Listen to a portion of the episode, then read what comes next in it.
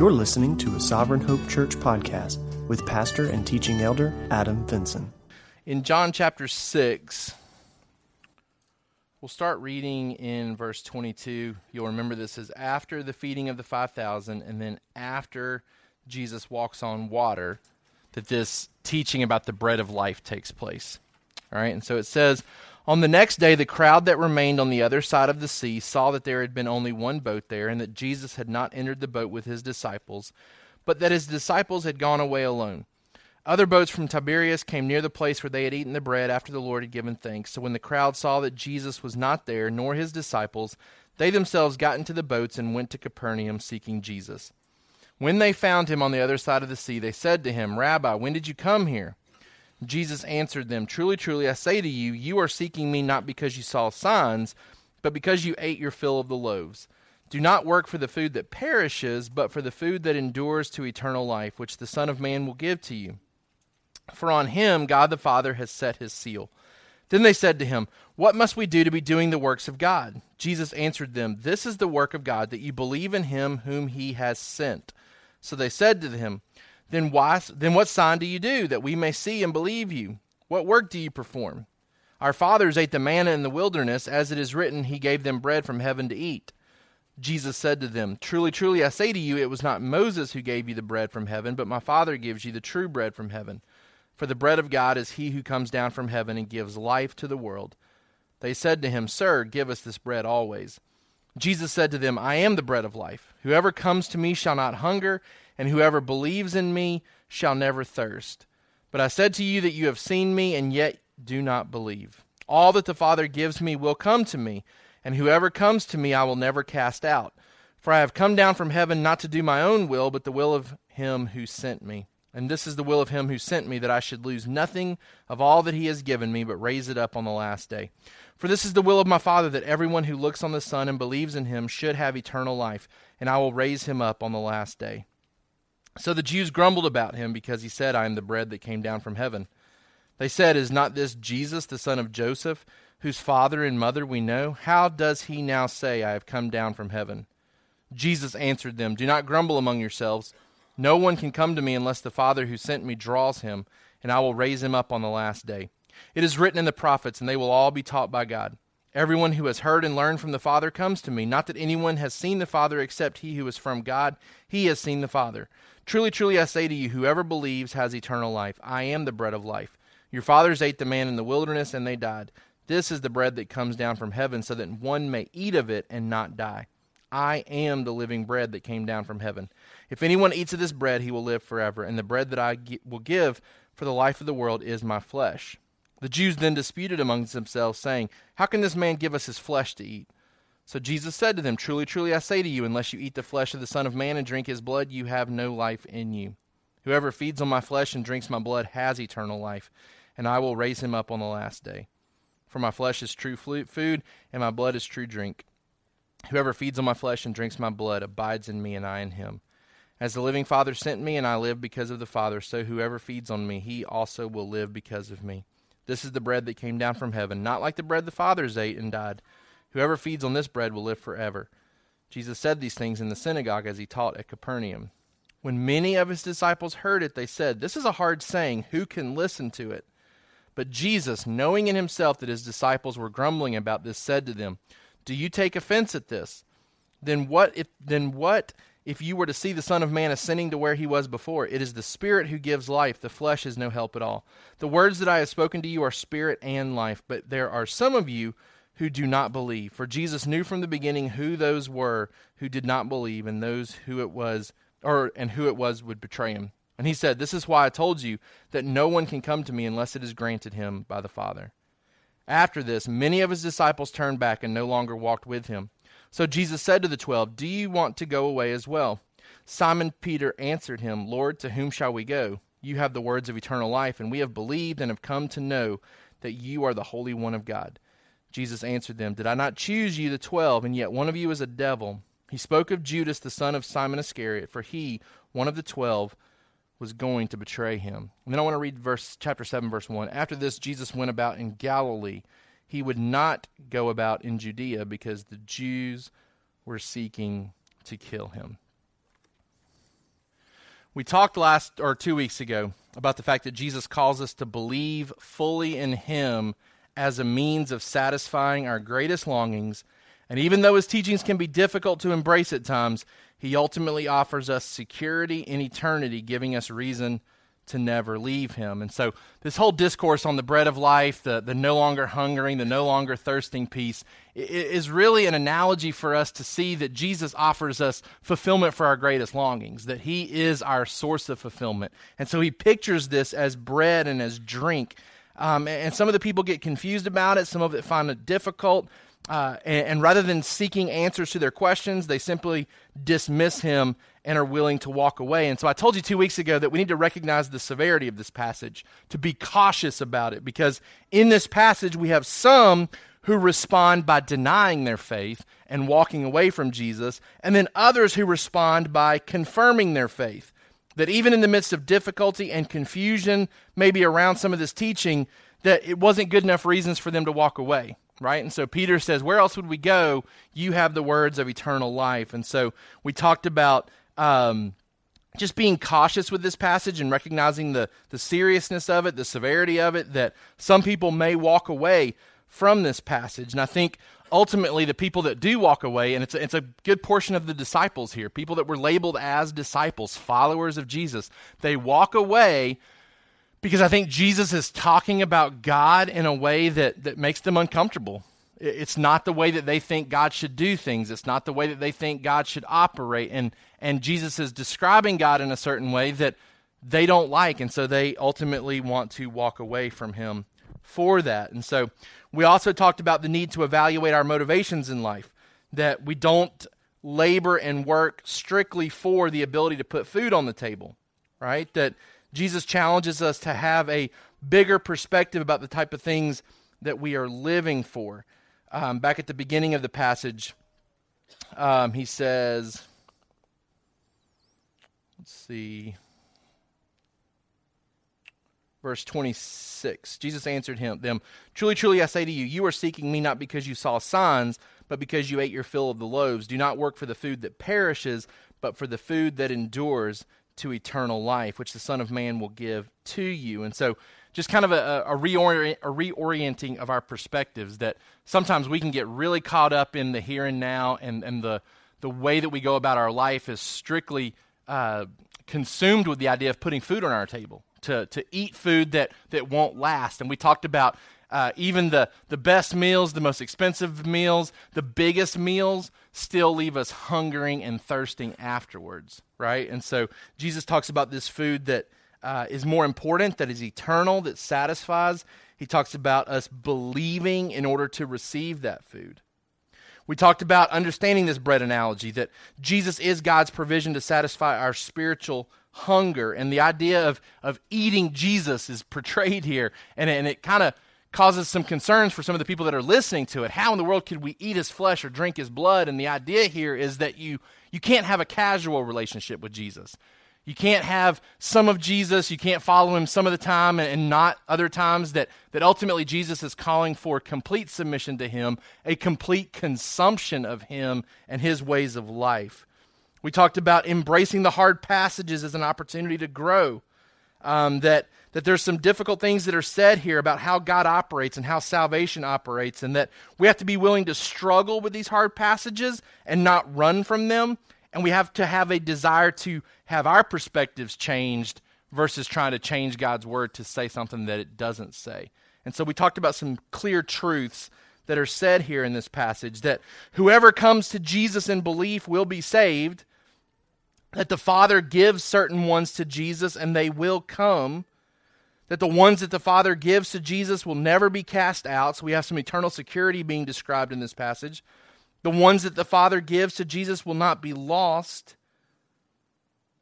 The ones that the Father gives to Jesus will be raised on the last day. But we see that our salvation is God's will that Jesus came to accomplish.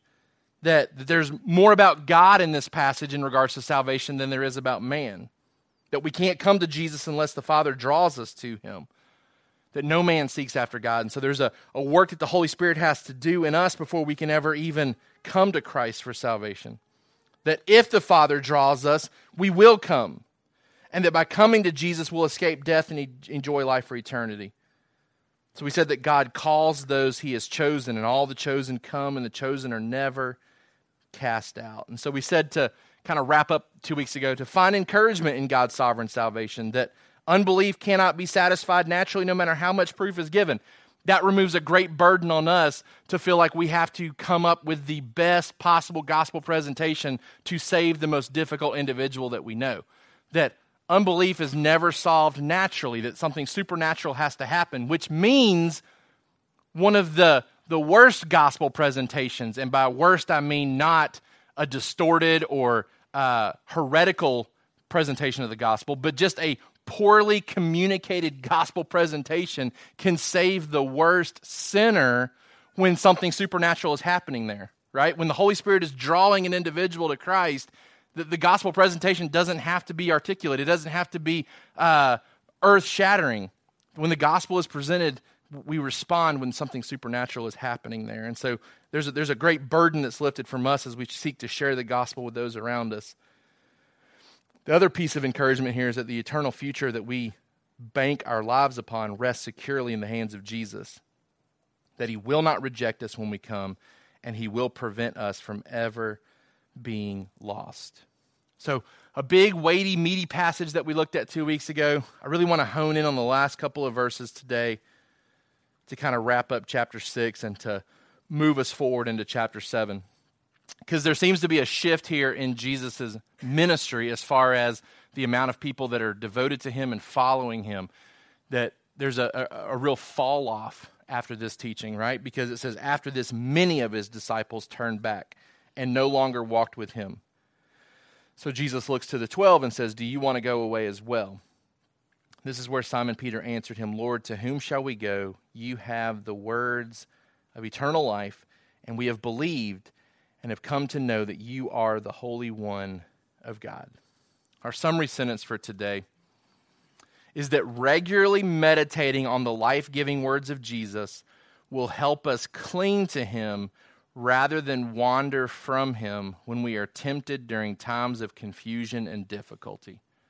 Regularly meditating on the life giving words of Jesus will help us cling to Him rather than wander from Him when we are tempted during times of confusion and difficulty. For our kids, we should think about God's Word regularly to help us believe in Him each day.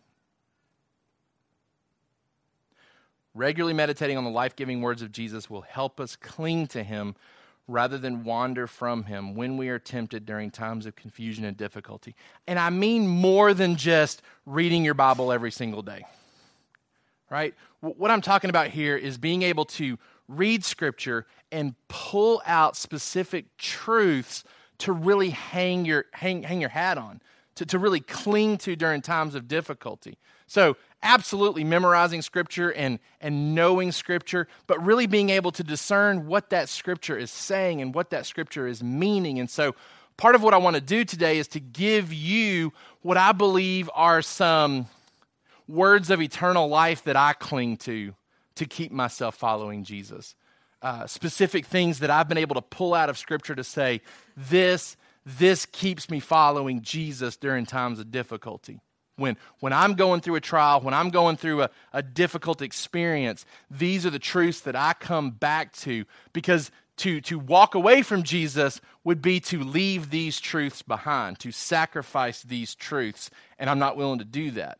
I'm not willing to walk away from these truths that I see in Scripture, things that, that give me life, that, that bring meaning and purpose to my existence. One of the reasons that I really want to hone in on this passage is because we have a, uh, a drawing in the sand, basically, of who's staying and who's going. And I don't want to ever think that we are exempt from people in our own church walking away from the faith. Um, because we've had that in the past. We've, we've had people who have been a part of this church who no longer follow Jesus faithfully anymore. Uh, whether that was because of sin or some type of disappointment in life or or whatever it may be there are individuals who were members of our church who came to this church who who don't follow Jesus anymore And all of us have stories beyond this local church, people in our life that we, we know that have done the same thing. And so I think it's important for us to, to pause and reflect upon this passage uh, because we are not exempt from uh, people being tempted to walk away and to leave. And so I think, as we talked about in Hebrews, the warning passages in Hebrews about not apostatizing, not leaving Jesus, they aren't written there to make us fearful about losing our salvation. They are placed there to keep us believing so that we can't lose our salvation, right? So, so they, are, they are there to secure our faith. And so this is not meant to say that hey, some of you could lose your salvation, so we got to be careful here. It's more meant to say, hey, here's a real warning passage that reminds us to, to pause and to reflect and to shore up our faith and to, to increase our faith and to believe once again that, that Jesus is worth committing to, that Jesus is worth following. Right? And so many of his disciples turned back from him here. Not, not many people who were semi interested I mean, the word disciple is used here. Somebody who was actively following him, who no longer follows him because of this teaching. And so Jesus looks and asks, Who else is going to walk away? Who else is going to fall away? And Peter says, Not me. I'm not going to. We talked, um, I can't remember if it was at the end of Revelation or the end of Hebrews, about reasons that people walk away from the faith, right? And I gave you three big ones that I think cause people to question their faith and to ultimately either abandon it or distort it to where maybe they still show signs of following Jesus. It's just not what we would call faithfully following Jesus. They have come up with new theology or, or changed their belief system to accommodate their lifestyle. And, and we said that oftentimes it's tied to disappointment with God and circumstances, that life just stopped going the way that I thought it should be going, and I stopped trusting God that He was working good for me. And so I've walked away or I've changed my belief system about him. A lot of people wander and abandon the faith because of disappointment with God and their circumstances. Um, others are disappointed with the church, Christians specifically. They stop living up to what we think that they should be. And so we, we see hypocritical type decision making in them. And so an individual may walk away from Jesus, may abandon the faith because Christians in general around them aren't acting very Christ like. And so they, they lose faith in Christ because of how Christians are acting. And then lastly, disappointment with the Christian life in light of the world's attractions. That following after Jesus and some of the sacrifices that maybe come with following after Jesus no longer feel worth it anymore. That the world's attractions are, are, are strong and alluring, and that there's a desire to follow after those things, to seek fulfillment in those things, versus finding it in Christ. And so, whether it's disappointment with God and circumstances, whether it's disappointment with the church and Christians, or disappointment with the Christian life in light of the world's attractions, these are some of the reasons that people leave the Christian faith.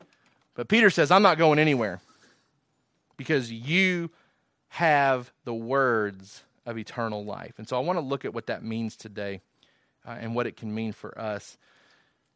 Two things that I want to point out first, though. Possessing the words of life doesn't mean that Jesus' teachings and actions are always easy and agreeable to us. Possessing the words of life doesn't mean that Jesus' teachings and actions are always easy and agreeable, agreeable to us meaning Peter's not necessarily saying that he fully understood that teaching there or that he's fully okay with it and doesn't have questions and difficulties with it. He's just admitting, I'm here to get the rest of the story. I'm here to get clarification. I'm here to get answers. I'm not going anywhere. Right? Like there's nothing that's been said that makes me leave.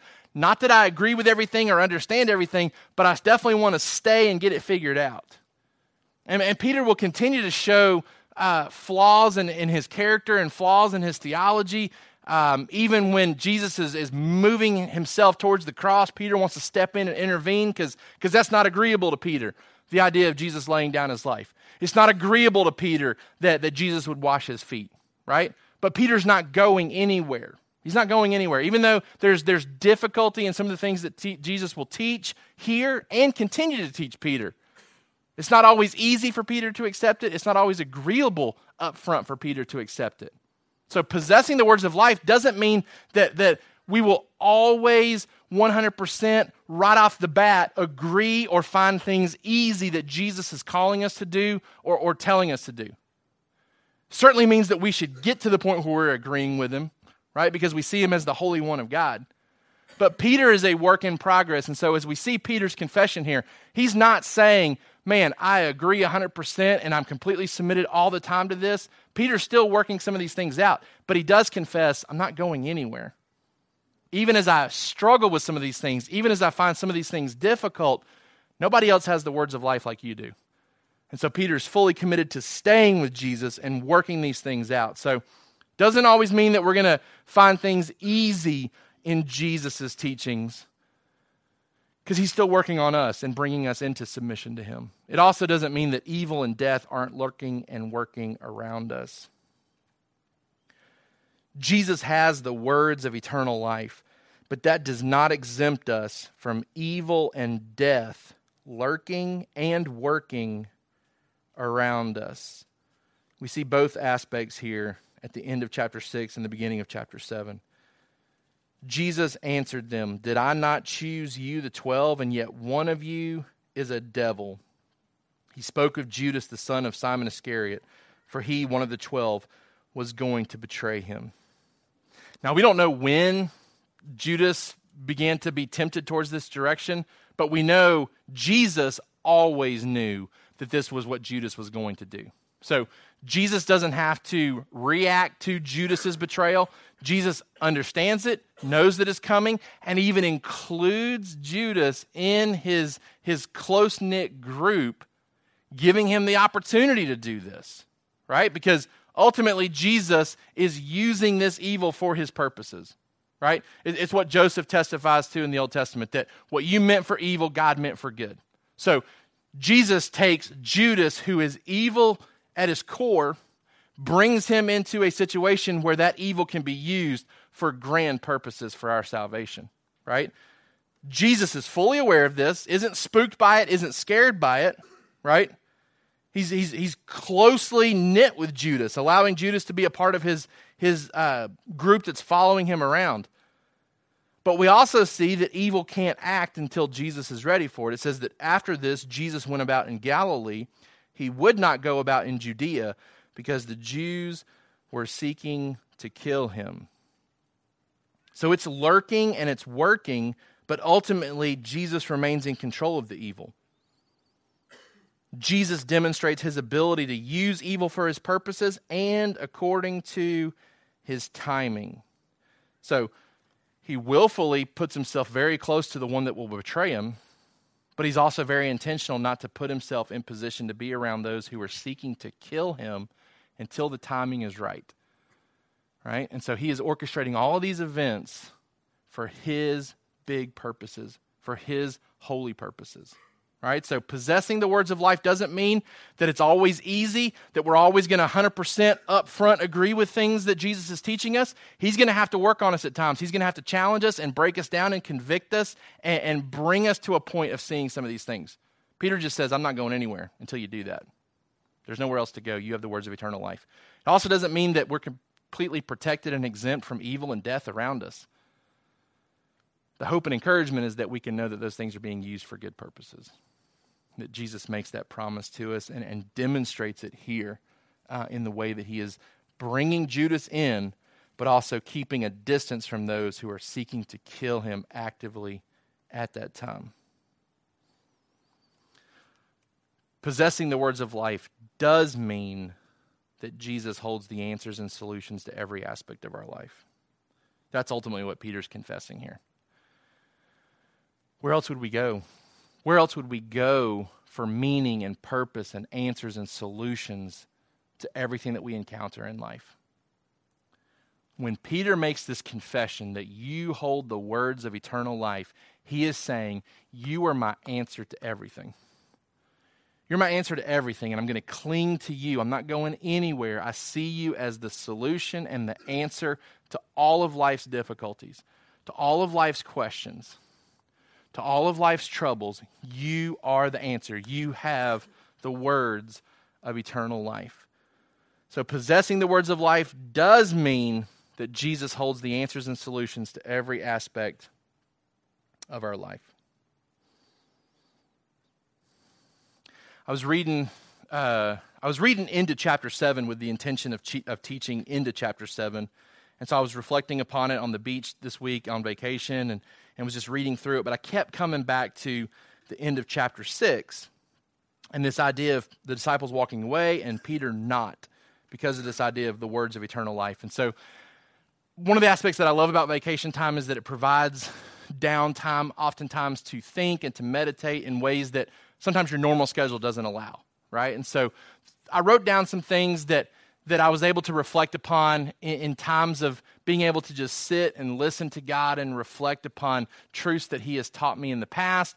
I had a I had an opportunity to do this yesterday driving home. Like I said, Lauren wasn't feeling well, and so she was sleeping a lot of the time, and so for you know about five and a half hours i'm just i'm just able to think and to meditate and to and to spend some time praying and reflecting upon who god is in my life and and why i would echo what peter says that where else would i go when times are difficult when times are confusing where else would i go because i do believe that jesus has the words of eternal life and so I began to really kind of wrestle and think through what does that mean for me? What does it mean for me to say that He has the words of eternal life? What, what words has He given to me that I've really hitched myself to and really cling to so that when I'm going through difficult times, when things don't make sense, or when I come across difficult teachings in Scripture, that, that they don't make me walk away? Right? Like there's, a, there's kind of a confusing passage in chapter 7 where Jesus says, I'm not going to do something, and then He does do it. And you're like, whoa, like what happened there? Um, that, that, that, we don't run from those passages. We say, you know what? I need to be changed by these passages. I need to understand Jesus better in these passages. What are some of the words of life that Jesus has given to me that cause me to cling to him rather than to walk away from him when times are difficult? And I want to share seven of those things with you today. We'll go through them rather quickly, but these are things that I think would be helpful for you to hang on to as well with the intention of you spending some time this week reflecting on some additional things, right? Like this is not a comprehensive list. These are just some things that I began to jot down this week and, and meditate upon this week, things that really stand out to me, things that I've learned in Scripture that I cling to during times of difficulty, reasons that I don't want to walk away from Jesus. Number one, my circumstances are tied to His good sovereignty. For our kids, God works things out in my life for good. My circumstances are tied to his good sovereignty, right? Romans 8:28 is a very familiar passage to us. It's certainly one that we come back to consistently here at Sovereign Hope because of what it says that he works all things for good to those who love him. Those who are called according to his purpose, that, that we can trust that he is constantly working good for us in every situation in our life. The key being that, that he proactively does this versus reactively doing it right? It's not just that he he takes things that comes into our life and tries to spin it and, and make something good out of it right? Like he's not repurposing a bunch of bad stuff and trying to come up with something good out of it right it's not to, to, to, borrow from toy story 4 it's not like he takes trash and, and tries to make something good out of it, right? Like he's, he's proactively doing this. He's not reacting to things that have happened in our life. He proactively designed everything in our life and brings good purposes out of some of the bad that comes into our life, right? And so for me, really one of the one of the the, the the grounding truths for me as to why I stay with Jesus and why I continue to follow Jesus and why I don't walk away from Jesus is a strong belief that He works good in every situation for me. And I can believe that He can because I believe that He's sovereign. The idea of sovereignty being that He possesses the power and the ability to work good in every situation. It's not just that he desires to work good in every situation, he actually possesses the omnipotence, the all powerful ability to work good in every situation.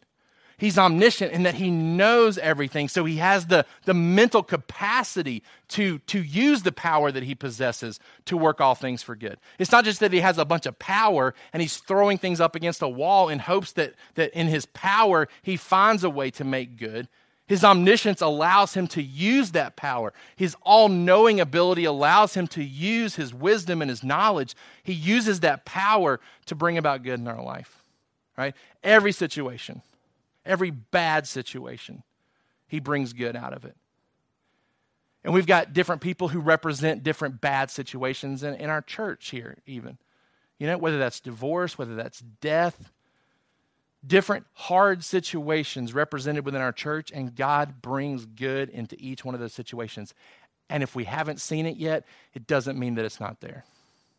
He's promised good in every situation. Number two, my provisions and lack of provisions in life are tied to a great father who gives the right gifts. Talking about reasons that people abandon him and walk away from him and don't follow him any longer. Sometimes it's because our circumstances are disappointing. Right? We've asked God for things and he doesn't give them to us.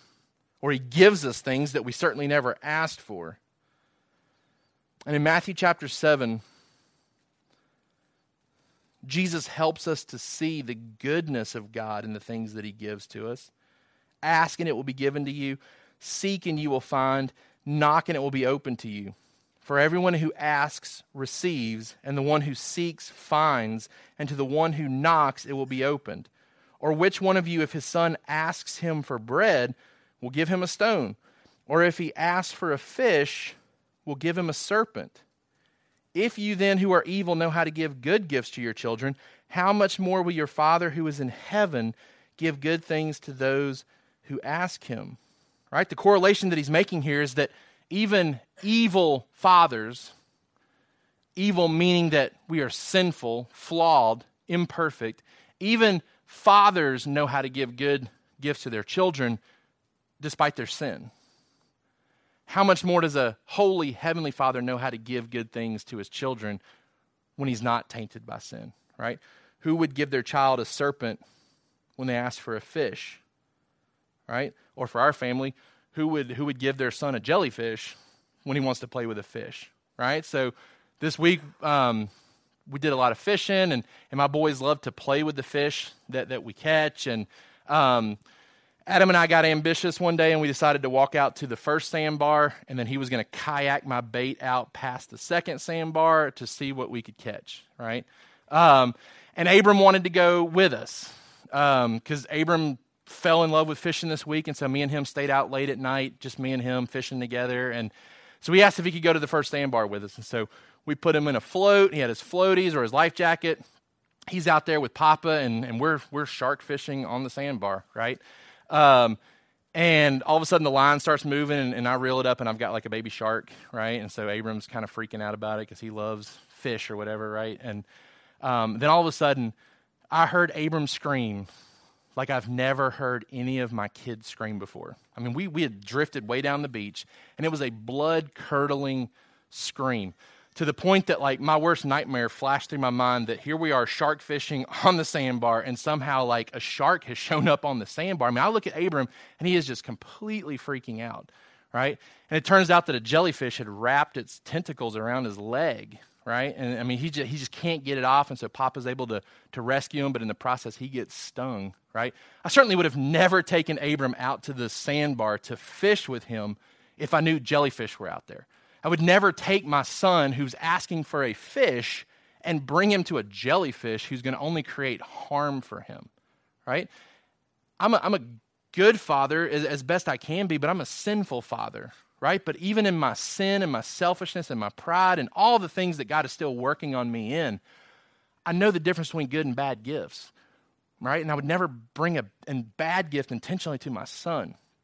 And so Jesus just says, man, how could we ever accuse God our Father, who is not tainted by sin, of ever giving us something bad or withholding something that's good for us? He's a good Father who gives us not just good gifts, but gives us the right gifts. This is something that um, AJ and I are still kind of working on. Um, AJ has a love for stuffed animals, right? Like, just loves them. We go into any store and AJ can find a stuffed animal that he wants, right? And so AJ and I are working on an understanding that we don't just get every stuffed animal that we want because I know how many stuffed animals AJ has. And I know how long he cares about them. Not real long. That, that he kind of cycles through new stuffed animals. And so he can have one, and I can spend hard earned money on it, and it'll be discarded within a couple of weeks, and there'll be a new one. Um, and so I'm, I'm trying to teach AJ understanding that sometimes I withhold things from him because I know what he's going to do with it. I know that it doesn't justify spending the money on it because I know it's not really a good gift for him. That there are better gifts that I can give him that he will treasure for longer, that will be more useful to him. Jesus says, We've got a great father, a much better father than any earthly version that we've ever seen. And even these earthly versions understand good gifts and good provisions. How much more does our Heavenly Father? My circumstances are tied to his good sovereignty. My provisions and lack of provisions, the things that he gives me and the things that he doesn't give me, are tied to him being a great father who gives the right gifts. Number three, my identity is tied to what my Creator says about me. For our kids, God defines who I am. My identity is tied to what my Creator says about me. We are so prone to try to find our identity in other things, specifically created things. Do you ever look for something in creation to define who you are? I, you know, I shared with you, I guess it's been two years now, um, that, that I had to take a massive step back in my coaching career with football because I was so wrapped up in finding my identity in the success of coaching football. That, that I was craving it, I was feasting on it, I was thirsting for it, that it was more important to me than, than my identity in Christ, really. That what a group of dads felt about me on a Friday night was more important than what Christ had to say about me. And it was a battle that I was continually losing to the point that I said, you know, I got to retreat from this. I can't, I can't manage it anymore. I've got to get out and I've got to move myself out. And so I, I took a position on the staff that gets no credit, like no glory, like um, no appreciation. Um, and it allows me to do the things that I should be doing as a coach, and that's investing in the lives of, of the, the student athlete without getting a whole lot of credit for it because my flesh couldn't handle the success of it. And, and I was finding my identity in those things. I'm not defined by success at work or at home, and I'm not valuable based on my ability to, to have a spouse or to have kids or to drive nice cars or to buy expensive houses or to enjoy grand vacations. Instead, my identity is tied to what Christ has to say about me. And I, I read this article, and I wanted to actually read it to you guys because instead of picking out one or two verses that, that highlight the identity that we find in Christ, this guy kind of summarizes a lot of what the New Testament and even some of the Old Testament has to say about us, what Scripture has to say about us from our Creator's perspective. It says, I'm the Creator and you are my creation. I breathed into your nostrils the breath of life. I created you in my own image. My eyes saw your unformed substance. I knit you together in your mother's womb. I know the number of hairs on your head, and before a word is on your tongue, I know it. You were fearfully and wonderfully made. You are more valuable than many sparrows. I've given you dominion over all sheep and oxen and all beasts of the field and birds of the heavens and fish of the sea. I've crowned you with glory and honor as the pinnacle and final act of the six days of creation. However, from the very beginning, you exchanged the truth about me for a lie. You worshiped and served created things rather than me, the Creator. You've sinned and fallen short of my glory. Just as I said to Adam and Eve, the penalty for your sin is death. And in your sin, you were spiritually dead. You were children of wrath, living as enemies to me. You turned aside from me. You became corrupt. There is none who does good, not even one. What you deserve is my righteous judgment. And yet, in my great love, I gave my unique Son, that all those who believe in him will not perish but have everlasting life. While you were still sinners, Christ died for you. While you were still hostile towards me, you were reconciled to me by the death of my Son. Sin doesn't have the last word, grace does. Now everyone who calls on the name of Jesus will be saved. You will, you who have believed are born again. I have adopted you. You are children of God, heirs of God. You are no longer orphans. You belong to me, and I love you as a perfect father. In my eyes, you are a brand new creation. The old is past, the new has come. Sin is no longer for your master, for you died to sin and are now alive to me. You are finally free from the slavery of sin and death. There is now no condemnation for you. All your sins are forgiven. All your unrighteousness has been cleansed by the blood of Jesus. You are now righteous in my sight with the very righteousness of my perfect Son. You've been saved by grace. You've been justified by faith. You are utterly secure in me. Nothing will be able to separate you from my love in Christ Jesus. No one is able to snatch you out of my hand, and I will never leave you nor forsake you. You not only have a new father, but also a new family of brothers and sisters. You are now part of the people of God, and together the life you now live is by faith in my Son. Look to Jesus. Keep your eyes on him. He is the author and perfecter of your faith. Christ is in you by my Spirit, and you are in Christ. Stay close to Jesus. Abide in him, for your life is found in him. To live is Christ, and to die is gain. Don't live by your own power or understanding. No, live by the Spirit within you. Remember, I have given you the Holy Spirit to be with you and in you. The Spirit will guide you into all truth, help you to obey him, and empower you to do my work. As you seek me and see more of my glory, I am transforming you into the image of my Son. One day you will be changed in a moment, in the twinkling of an eye, at the last trumpet sound. When Jesus appears, you will be like him because you shall see him as he is. You will be delivered from your body of death through Jesus Christ. Your dwelling place will be with me, and I will wipe away every tear from your eyes, and death shall be no more. Neither shall there be mourning, nor crying, nor pain any more. You will drink from the spring of the water of life without payment, and I myself will make for you a feast of rich food and well aged wine. You will in- enter my rest, inherit the kingdom I prepared for you, and step into fullness of joy and pleasures forevermore. But most of all, you will see my face and be with me where I am. Therefore, walk in a manner worthy of your calling. You are no longer darkness, but light in my Son. Walk as children of light. You are the light of the world a city set on a hill. I have called you, I've chosen you. You are now a saint, a servant, a steward, and a soldier. You are a witness and a worker. Through Jesus, you are victorious. You have a glorious future. You are a citizen of heaven. You are an ambassador for my son. That's not just true about me as a believer, that's true about you as a believer. That's better than anything that any group of dads could ever say about me on a Friday night, right? It's better than any boss could ever say about you at your job. It's better than anything your spouse could ever say about you. It's better than anything a kid could ever say to you, right? So oftentimes we try to find our identity in these things that are created by God. We fail to realize that we have the greatest identity that we could possibly ever have, that our Creator has given us that value and given us that identity. Number four, my salvation is tied to the righteousness of Christ, not my performance. He's got the words of life. Jesus comes giving us information that, that we don't have to work for our salvation, that, that our performance doesn't determine our salvation. Philippians 3 9 talks about being found in Christ, not having a righteousness of my own, but a righteousness that's found only in Christ, a perfect righteousness. I put in my notes that my greatest failures and my greatest feats do not contribute or detract from my salvation. My greatest failures and my greatest feats do not contribute or detract from my salvation. I don't want to walk away from Jesus because he does have the words of eternal life.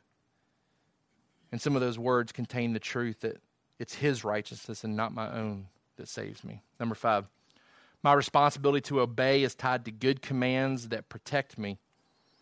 For our kids, I am called to obey God's commands, which are good for me. I can't think of any command that we've been given as Christians that I don't see the goodness behind it. Now, doesn't always mean that I choose it, but if I'm just sitting down and thinking about what has Christ called me to do? What has Christ given me to do? I can see the goodness behind all of it. What has Christ told me that I can't do, or that I shouldn't do, or that I should avoid? And I can see the goodness behind that as well. Jen and Adam and I were talking this week about the, the need for our kids sometimes to understand the why behind some of our instructions to them.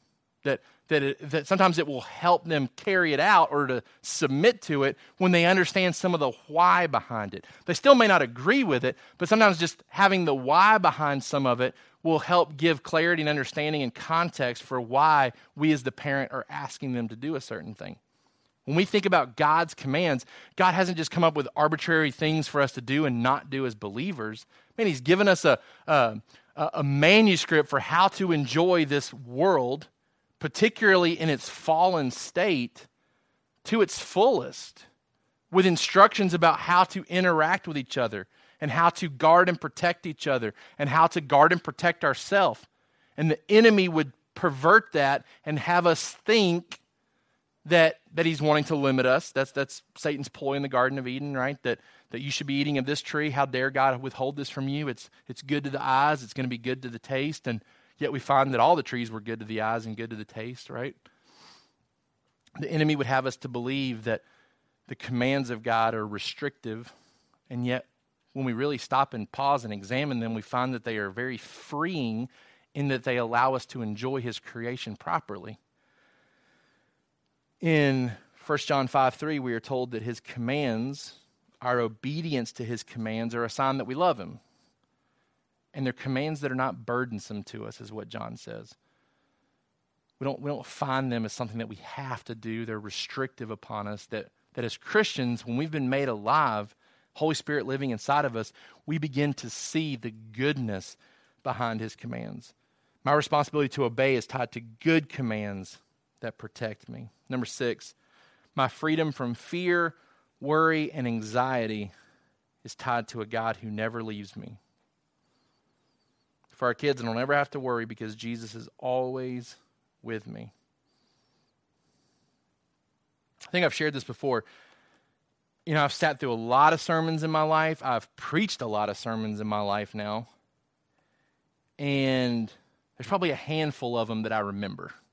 right? Like just the, the capacity for my brain to remember the amount of sermons that I've I've taught and listened to, just not there for me. And so there, there's there's a handful, maybe two handfuls that I could remember, and one of them that I remember distinctly. And, I tried to reteach it. My first sermon when I taught at, at uh, the church that I grew up in back in ninth grade, I think. Uh, we did like a youth service, and I preached my very first sermon. It literally lasted five minutes. I think I have it on cassette tape, right? Um, I tried to repreach this guy's sermon, and I, and I, really, really dumbed it down and packaged it down into a five minute sermon. Um, but we were at a summer camp. Some of you've heard about this summer camp before. I've told you about it, where, where we couldn't we couldn't swim in shorts. We we had to swim in dress pants, and the girls had to swim in dresses. It was like a modesty uh, thing for them, and just kind of a weird camp in general. Um, but the thing that I remember most about this camp is this guy got up and preached, and I was in sixth grade, I think, and he taught from Philippians 4 6 about our, our need to not worry and to not be anxious. And at that, up until that point in my life, I was worrying and anxious about everything in my life. My mom documented it in some of her baby books that she had. And when I started to, to get old enough to talk and to reason, that, that she made notes about the fact that I worried a lot as a little kid, always worrying about things. I remember this was a life changing sermon for me because I'd never heard Philippians 4 6 at that age, and, and to have it taught in such a way to realize that I don't have to worry and be anxious, that I can be prayerful about everything, and that God gives me every reason not to worry and to not be anxious, right? And so um, my freedom from fear and worry and anxiety is tied to a God who never leaves me. Philippians 4 6, that we, we can be prayerful about our anxieties and not worry. That, that Hebrews 13 5 says that we should be free from a love of money that we can be content with what we have because he never leaves us nor forsakes us. I don't have to worry because Jesus is always with me. And then, number seven, my greatest enjoyment of life is tied to things coming rather than things present. My greatest enjoyment of life is tied to things coming rather than things present. Am I disappointed with my circumstances sometimes? Absolutely. Like there's been plenty of things that have happened in my life that I would have not chosen. There's been times where I've questioned God and His goodness and, and, and not been able to see why He was doing the things that He was doing. But I've also come to realize that when my circumstances are bad, that it's a reminder to me that even when my circumstances are good, that the best is still to come. That even when life is at its best, right? So when, when things aren't good for me, the opposite would be for them to be the best that they can be for me right now. And that even at its best on this earth, it still pales into comparison to what's to come. Right? Man, I love going on vacation. I love going to the beach on vacation. Um, I, I love the the more slow paced aspect to it in regards to life. I, I, love that I didn't watch a single ounce of television all week. Um, I, I loved that. Well, I loved that I wasn't checking my email. I hated the fact that when I did check my email, the amount of emails that were there. But I loved not being tied to my email all week. Right? I loved being able to to enjoy time with my kids that felt very unrushed. Um, vacation to me almost feels like what, what life was meant to be in that it's not free from work. Like there's plenty of work that we had to do on vacation. Like you have to get up early to get a spot on the beach or else you're not going to be sitting near the ocean because everybody will beat you down there right? So there's, there's work to be done but it just feels like good work and it feels like enjoyable work. And but even on vacation it comes to an end right? Like wake up today my wife's sick um, trying to get my kids out the door to church. Every single one of them had to go number two uh, right when we're walking out the door, right? Like it's a good reminder, like vacation's over. Here we are back to normal life, right? The best of times here on this earth, they all come to an end, right? Vacation always comes to an end. Best circumstances come to an end. It's a reminder to us there's coming a day where the best things don't come to an end, right? So when we think back on why do people walk away from Jesus? Well, sometimes they get disappointed in their circumstances man, even if I wasn't disappointed in my circumstances, the best is still to come. So I would echo what Peter says Lord, where am I going to go? You have the words of eternal life. Are there times where I'm disappointed and, and frustrated and, and confused about my circumstances? Absolutely. There's times where I step back and throw my hands up and say, I don't know what you're doing here, God, and I don't know how you're going to turn this into good. But I keep responding like Peter and I say, but where else would I go? Like, this certainly isn't a reason to, to doubt you and to leave you. Where else would I go? You do have the words of eternal life, right? Like, you're sovereign, and I know you're going to work good, even if I don't see it right now. You're, you're going to provide for me or withhold things from me because you're, you're, you're the best father who understands the right gifts to give me, right? Why would I leave and try to find my identity somewhere else when my Creator says the best things about me? Why would I leave and and, potentially put myself in a situation where, where my performance is how I'm defined, right? That instead I want to stay in a, in a place where, where Christ's performance defines me and Christ's performance secures me. Why would I, why would I leave for the things of this world that, that Christ is trying to protect me from? Because these things are good that he calls me to do and to not do. Why would I step into a situation where now fear and worry and anxiety be, become a part of my life? Why, why, would I, why would I want to leave the sovereign king who takes care of me? And again, when, when circumstances are disappointing and, and frustrating and confusing, it's a reminder that the best things, the best things are still to come. The greatest earthly joys always end at some point. The best things are still to come. From an application standpoint, I want you to spend some time this week reflecting in your own way on the specific truths of Scripture that you find life in, that, that, that, that you find encouraging in your own personal walk. These are seven things that I wrote down that are, that are really important to me. These certainly aren't the only seven things that Scripture teaches, right? What are some of the things that are important to you? When you put yourself in Peter's spot and you say, Lord, where would I go? You have the words of eternal life. If, if that had been me, and Jesus said, What do you mean by words of eternal life? These are the things that I would share with him. This is why I'm not leaving you because I find my identity in you. I find my, my security in you. You give me reason to, to, to rest and to find peace. I don't worry. I'm not anxious. I fully trust that you work good in every one of my bad situations. I know you're going you're going to withhold bad things from me and give me the right things. Like you have the words of eternal life. These things are tied to the fact that I am a believer in you and I get to enjoy all of these promises because I enjoy eternal life with you. So put yourself in Peter's spot.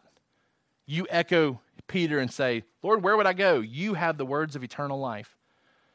What are some of those key truths that are words of eternal life for you? Spend some time meditating on those this week. Allow those things to be your source of encouragement when you face trials and difficulties this week. Remind yourself of these words of eternal life. Allow them to help sustain you through some of those times. For our family worship questions this week, which of the words of eternal life that I mentioned do you find most helpful and encouraging to you? And then as a family, you can discuss other truths and promises that can help us during difficult times as well. Let's pray together. Father, we come to you this morning and we praise you and thank you that you did a supernatural work in us to draw us to Jesus. Lord, we're thankful that you have given us the ability to believe and to trust. You continue to give us the ability to believe and trust every single day.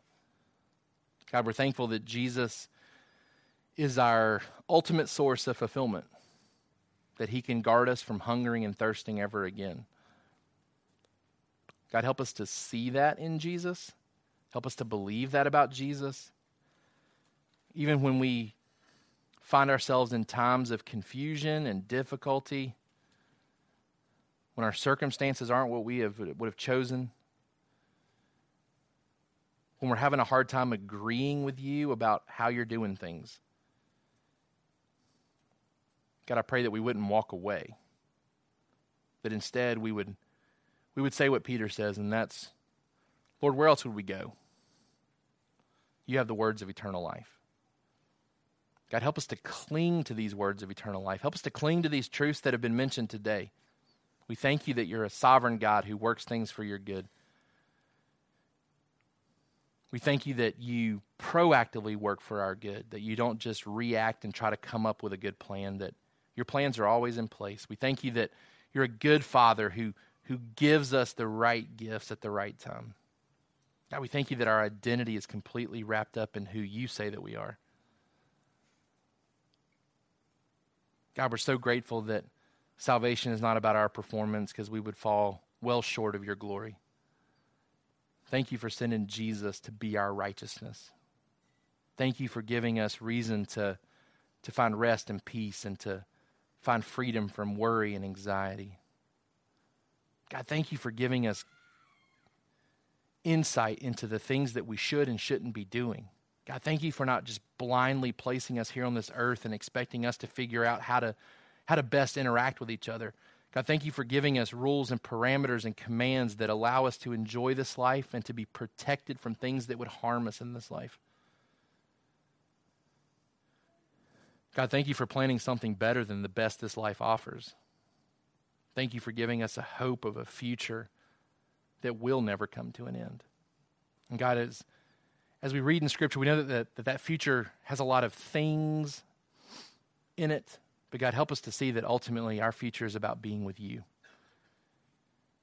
And God, help that to sustain us this week, the coming weeks, the coming months when we're when we're going through difficult times and difficult situations and we're tempted and being tried. Lord, help us to cling to you, cling to the words of life. We ask these things in Jesus' name. Thank you for listening to the Sovereign Hope Church podcast. We trust that you've been encouraged by the word. For more information about our church, please visit our website at www.sovhope.org. Again, that's www.sovhope.org.